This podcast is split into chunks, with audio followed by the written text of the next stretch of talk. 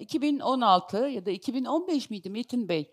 Bu teklifle Metin bana geldiğinde başlık beni çarptı. Kadehlerdeki dudak izleri. Şimdi ben hep tarih ve böyle soğuk tarih yazmış biri olarak e, ve sözlü tarih üzerine çalışıyorum genel olarak. Aman Allah'ım dedim. İsim çarptı ve sonra kendi arşivimi düşünmeye başladım. Hani içki, içki tarihi bende ne var? Sonra işte bir de arşivci olunca insan tabii bir baktım onlarca belge fışkırmaya başladı falan ve onun istediğinin biraz dışında ama bir kadının içki tarihi gibi bir çalışmaya başladık. Şimdi bu girizgahtan sonra. Kitap hala çıkmadı bu arada. Ne zaman çıkacağını ben de bilmiyorum. Ee, ama onun yerine metini ezberletiyorum. Eğer hoşunuza giderse beni bulamazsınız ama metini herkes arayıp şey yapabilir. tek tek okutabilir ya da sıra sayfa sayfa 134'e bir dön bakayım diyebilir. E, gülümsüyor ama sonrasında ne diyecek bilmiyorum bu arada. Şimdi ben e, sunumuma başlayayım. Dediğim gibi hızlı hızlı geçeceğim. Aslında 200 sayfalık bir çalışma bu. Evet. Bu çalışmaya başlarken ben şöyle düşündüm. Şimdi içki içmek, içkiden keyif almak bunlar sonuçta çok kişisel tercihler, e, kişisel olarak bulunduğunuz nokta, sağlığınız, tercihleriniz, zevkiniz, inancınız, e, her şeyle değişebilecek şeyler. Fakat toplumsal olarak baktığınız zaman biraz iş değişiyor. Mesela şey hatırlıyor musunuz? Resimli Osmanlı tarihinde bir şarkı vardı. Mahmure diye. Rastık çekerek Mahmure. Şimdi bütün mesela Osmanlı'da kadınlar mahmure miydi? Hani kafesin arkasında oturuyor, işte rastık çekiyor, şey dikiyor, yastık dikiyor, tek tek dolaşıyor. Şey, şimdi kaynaklara baktığınız zaman pek öyle rastlıklık bir durumun olmadığını görüyorsunuz. Bir defa çok sınıfsal bir şey. Ve Anadolu tarihine baktığınız zaman zaten ta bira, işte Malt'tan vesaireden başlayarak zaten bu toprakların dünyanın her yerinde olduğu gibi bu topraklarda da kadın, erkek hatta çocuklar için, emziren kadınlar için e, içki, bira, malt bir şekilde hep olmuş. Yani o kültürde o var. Hani yokmuş gibi yapmak bizim genel alışkanlıklarımız ya.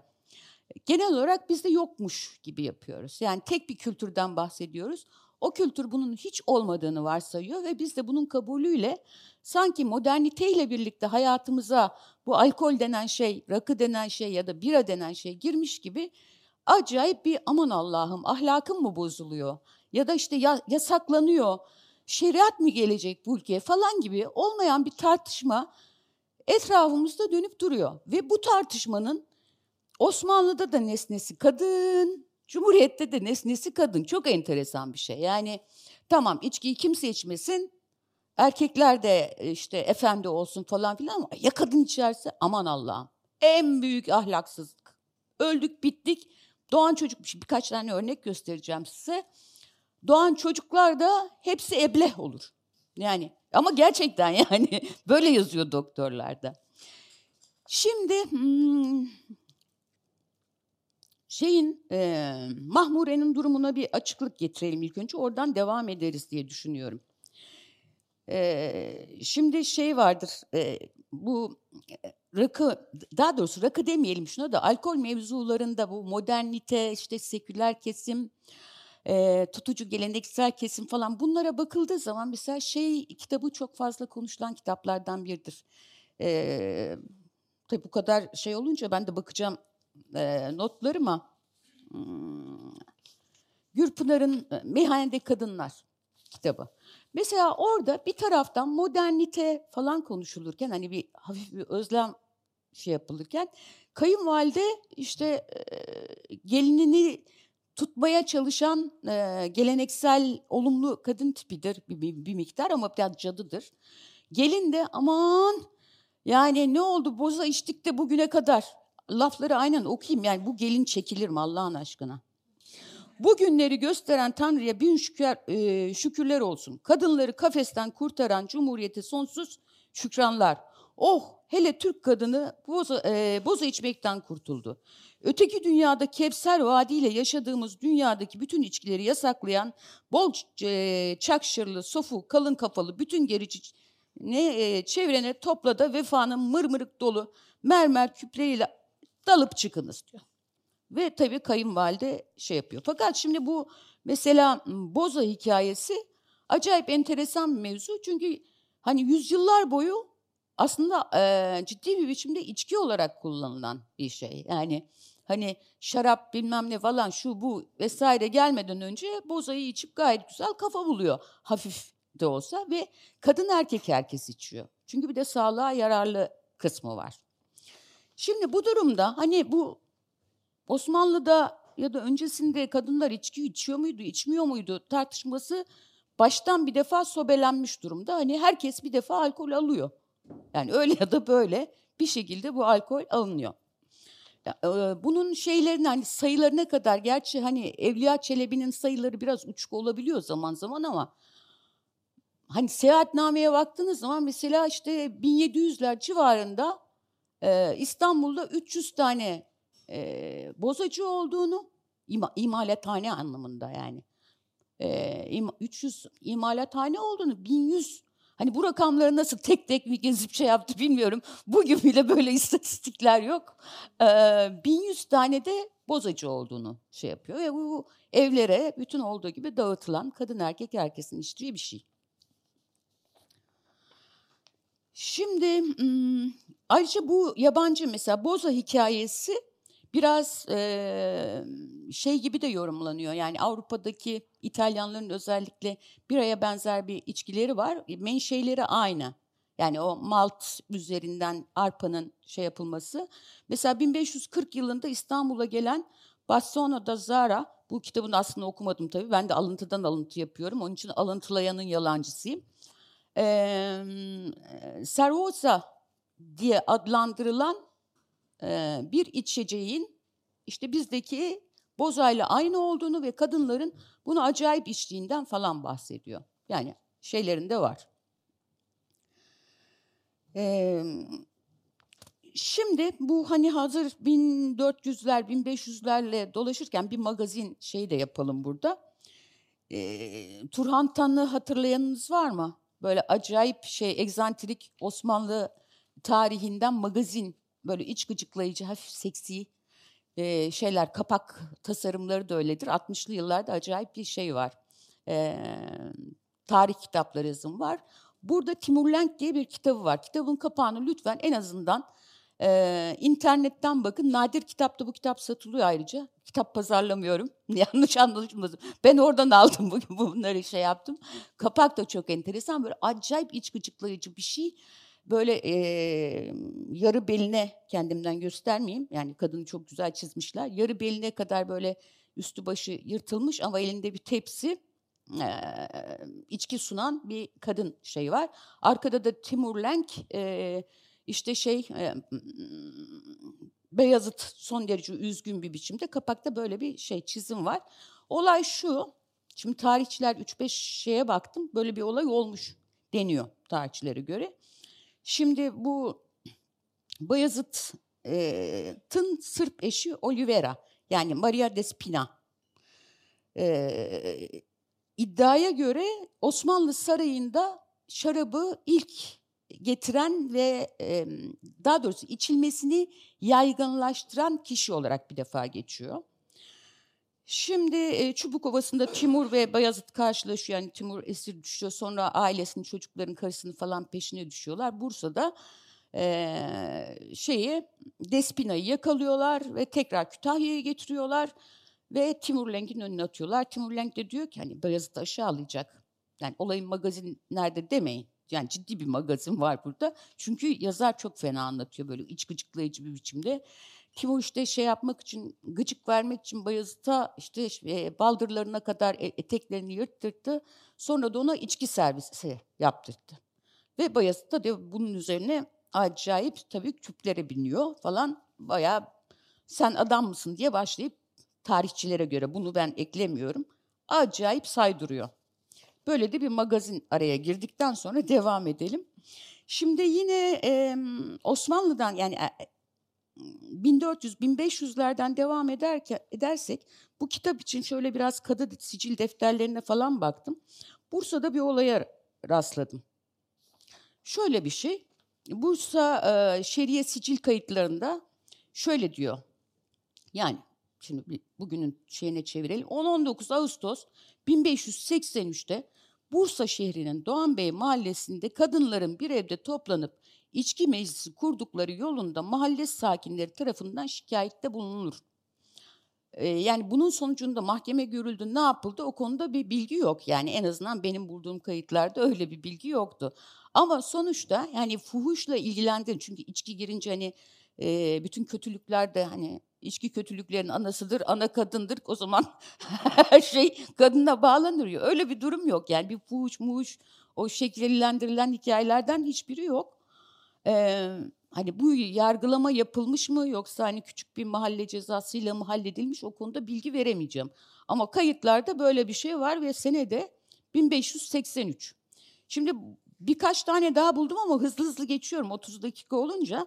Sonra benim en sevdiğim hikayelerden biri yani sonu kötü tabii de e, 1910'da bir olay var.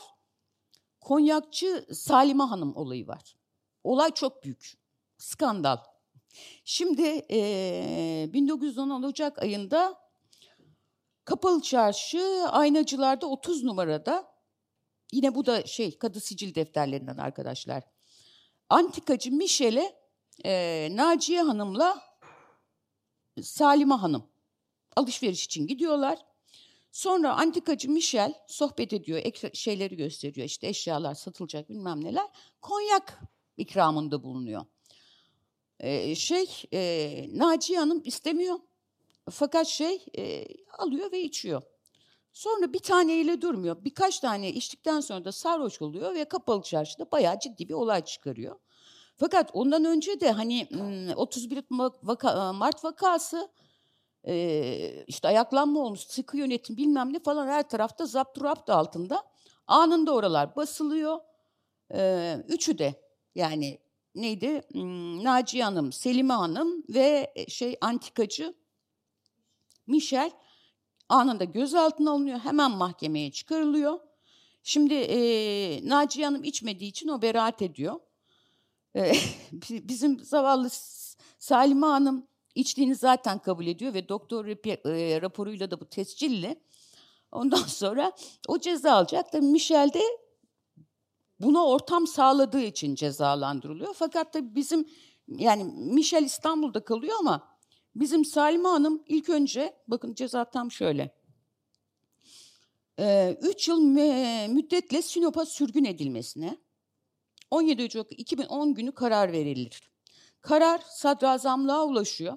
Sadrazam İbrahim Hakkı Paşa bunu yeterli görmüyorsa sadece sürgün edilmesine e, sürgün yerini değiştiriyor e, ve Bursa'ya gönderiyor. Şimdi Bursa'daki imam evinin yani kadın cezaevinin özelliği de şu buraya sadece fahişelik yapanlar gönderiliyor. Yani bu belirtiliyor fahişe kullanılıyor söz içinde.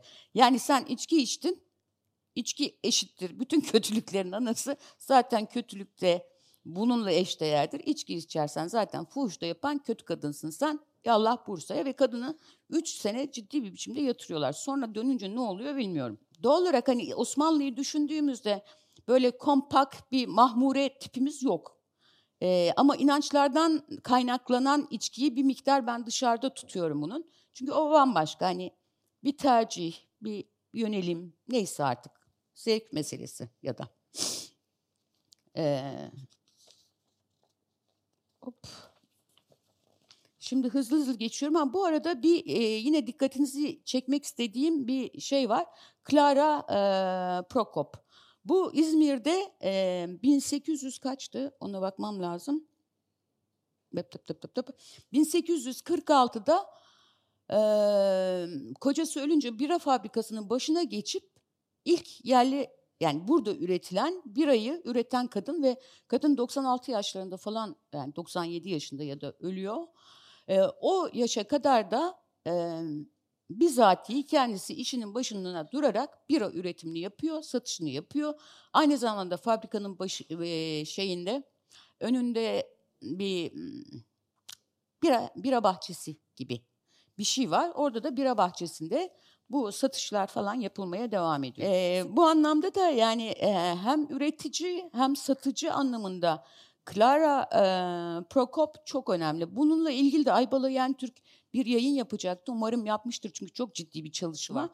Şimdi hızlı hızlı bu sefer balolara gelelim. Çünkü balolarla birlikte hani baloların yaygınlaşmasıyla bir şey de var. Hmm. Kadın erkek yakınlaşmasının sosyal hayatta en azından İstanbul, İzmir civarında çok Ankara olmasa da e, Osmanlı'nın son dönemlerinde böyle bir şey var. Yakla, hmm. İçki ve kadın ve şeyin adamın e, uygar bir biçimde yan yana gelme olasılığı diyelim.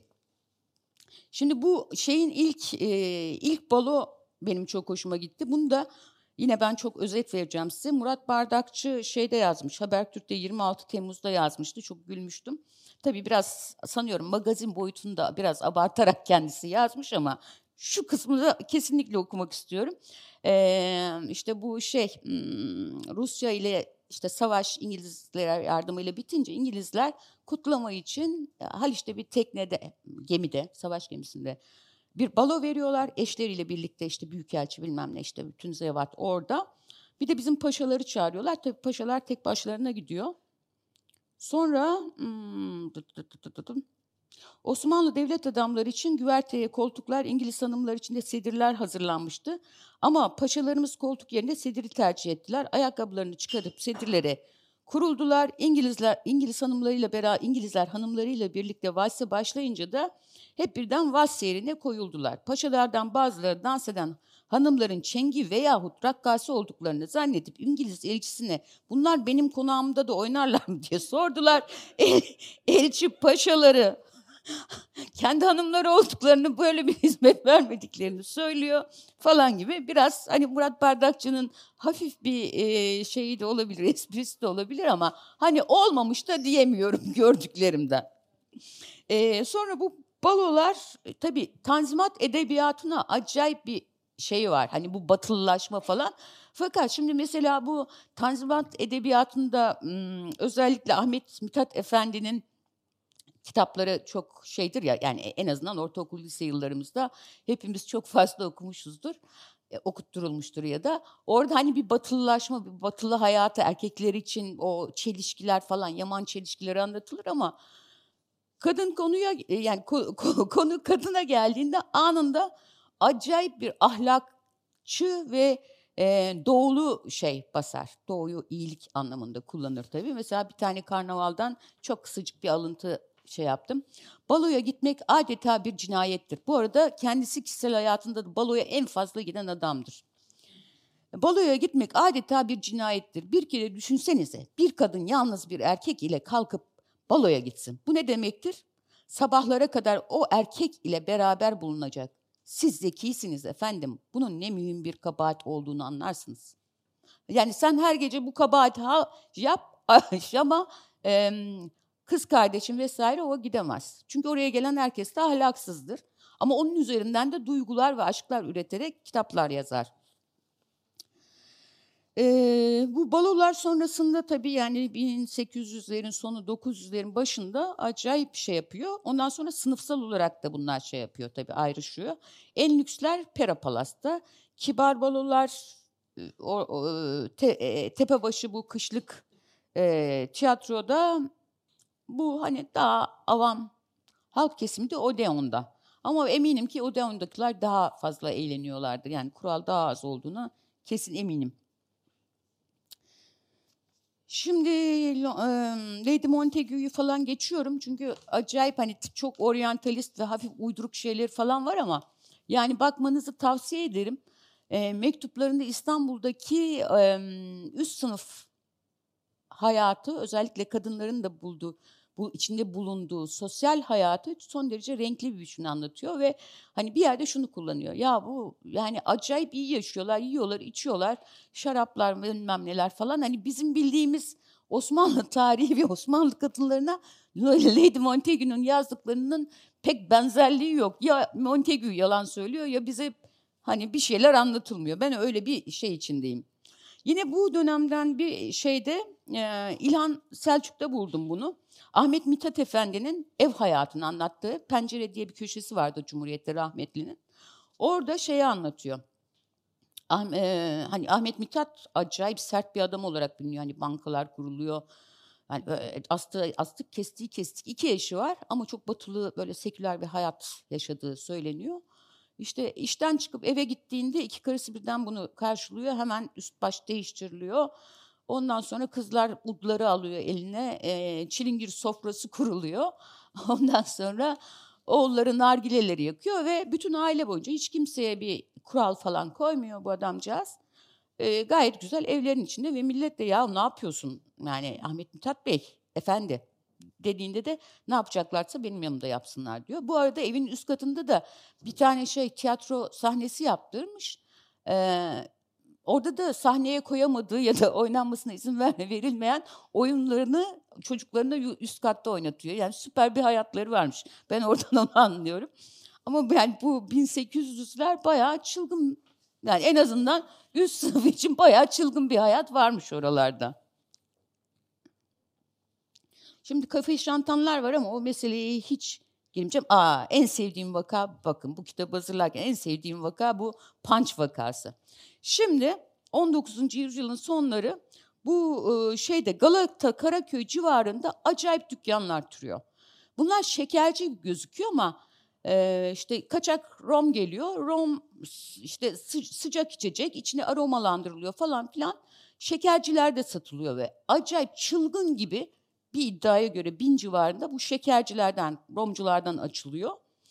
Ondan sonra meyhaneciler tabii acayip şey. Ha bir de e, şeyde Kizini galibaydı. E, Sula Bozis'in kitabında onu ayrıntılı anlatır. Hatta bu punçi, punçi diyorlar bunlar da bu dükkanlara. E, şeyde İstiklal'de bir tane İstiklal üzerinde dükkanları da açılıyor. Ve buraya sufrajetler ve sufrajistler yani şeyin bizim toplumun ilk radikal feministleri falan da gidiyor. Kadın ciddi bir biçimde kadın salonları var.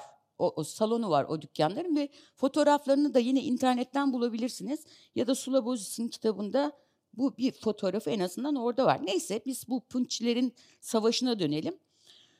Ee, şimdi bu şey o kadar artıyor ki bu şekerci dükkanlarında hani çoluk çocuk kadın erkek herkes böyle hani geçerken tak tak punch atıyor. E, meyhaneciler acayip bu işe bozuluyor. Ya batıracaklar bizi çünkü hani hem de ucuz işte şey vergi de vermiyorlar falan. Ondan sonra bunlar işte sadrazama falan çıkılıyor. Bayağı bir görüşmeler oluyor. Dışarıda yani inanılmaz bir savaş var ki yani punçularla şey çok hızlı tamamlayacağım. Ama bunu sonu söylemem lazım. Çok heyecanlı. Ondan sonra sarayda taraf oluyor. Punçları kapatıyorlar. Meyhaneciler kalıyor. Şimdi fakat aynı zamanda e, 3. Napolyon'un eşi Öjen, e, Öjeni şeye geliyor. Hmm, Süveyş kanalını açmaya geliyor. Bir yıl önce de padişah oraya gitmiş. Onun için hızlı hızlı anlatıyorum ki bitireyim e, şeye e, iadeyi ziyaret yapacak ve e, şimdi dışarıda Punç Savaşı var ama içeride buna Dolma Bahçe'de bir yemek veriyorlar. Menüyü gördüm. Milli Saraylar dergisinde yayınlandı. Acayip bir menü. Fakat tek içecek var punç. E, İmperial punç diye geçiyor. Hani dışarıda millete yasakla kraliçe gelince, imparatoriçe gelince ona da ver. Osmanlı'da ilk denemesi yapılıyor bu vesika hikayesi. Yani çok acıklı bir durum bu. E, içkili yerlerde çalışan herkes, yani hamamlar vesaireler dışında içkili yerlerde çalışan herkese vesika verilmek zorunda. İlk uygulama Osmanlı'da yapılıyor ama halktan öyle bir tepki geliyor ki vesika falan iptal ediliyor. Sonra polis e, vazife selayetler yasasıyla bu şey hikayesi tekrar geliyor. Yumuşatılarak uygulanıyor. Yani dönem içinde çünkü insanlar çok fazla tepki. Yani sahneye çıkıp şarkı söylediğiniz zaman bir içkili mekanda siz vesika almak zorundasınız. Uygulamayı böyle düşünün. Çok geniş kapsamlı bir uygulama. Ee, 12 Eylül'den sonra bu vesika hikayesini acayip bir biçimde uygulamaya başlıyorlar. Ve yani Müzeyyen Senar'ından Sevda Ferda'sına, e, Sevda Ferda sahneye çıktığında 12 Eylül'den sonra o dönem tekrar sıkılaştırılıyor ve içkili mekanlara giden kadınlara bile vesika sorulmaya başlanıyor. Mesela ben o sırada üniversitedeydim. Bunun e, Ankara'da üniversitedeydim. Ankara'da piknikte bana vesika sorulduğunu biliyorum. Yani birebir hukuk fakültesinde okuyordum üstelik de. Yani inanılmaz bir biçimde dönem dönem bunlar acayip bir biçimde, çok sıkı bir biçimde uygulanmıştır. Sevda Ferda bunu kişisel kimlik olarak o kadar ağırına gitti ki bu hikaye. Evine hırsız girip kimlik çalınana kadar bu kimliği eee, normal nüfus cüzdanı gibi herkese gösterdi ve millet estağfurullah dediğinde de şey yaptı. Bu sizin ayıbınız yani kimlik soruyorsunuz bu sizin ayıbınız dedi. Bu hikaye 2001 yılında bir pizzacıda çalışan dört tane yeni stajyer e, kızın gözaltına alınmasına kadar geldi. Ve bu yasa arkadaşlar vesika hikayesi içkili mekanlarda çalışan bütün kadınlara vesika uygulanması yasal olarak 2004 yılında ancak kalktı.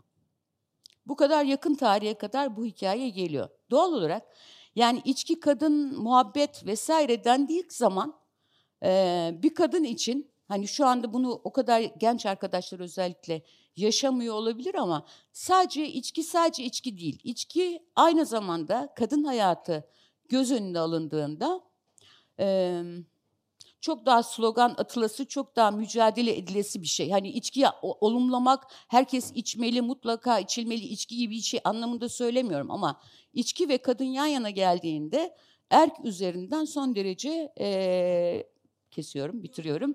Erk üzerinden son derece baskıcı, otoriterci ve otoriter eee, ve kadına şekil verici bir başka hayat size şey yapılıyor, empoze ediliyor.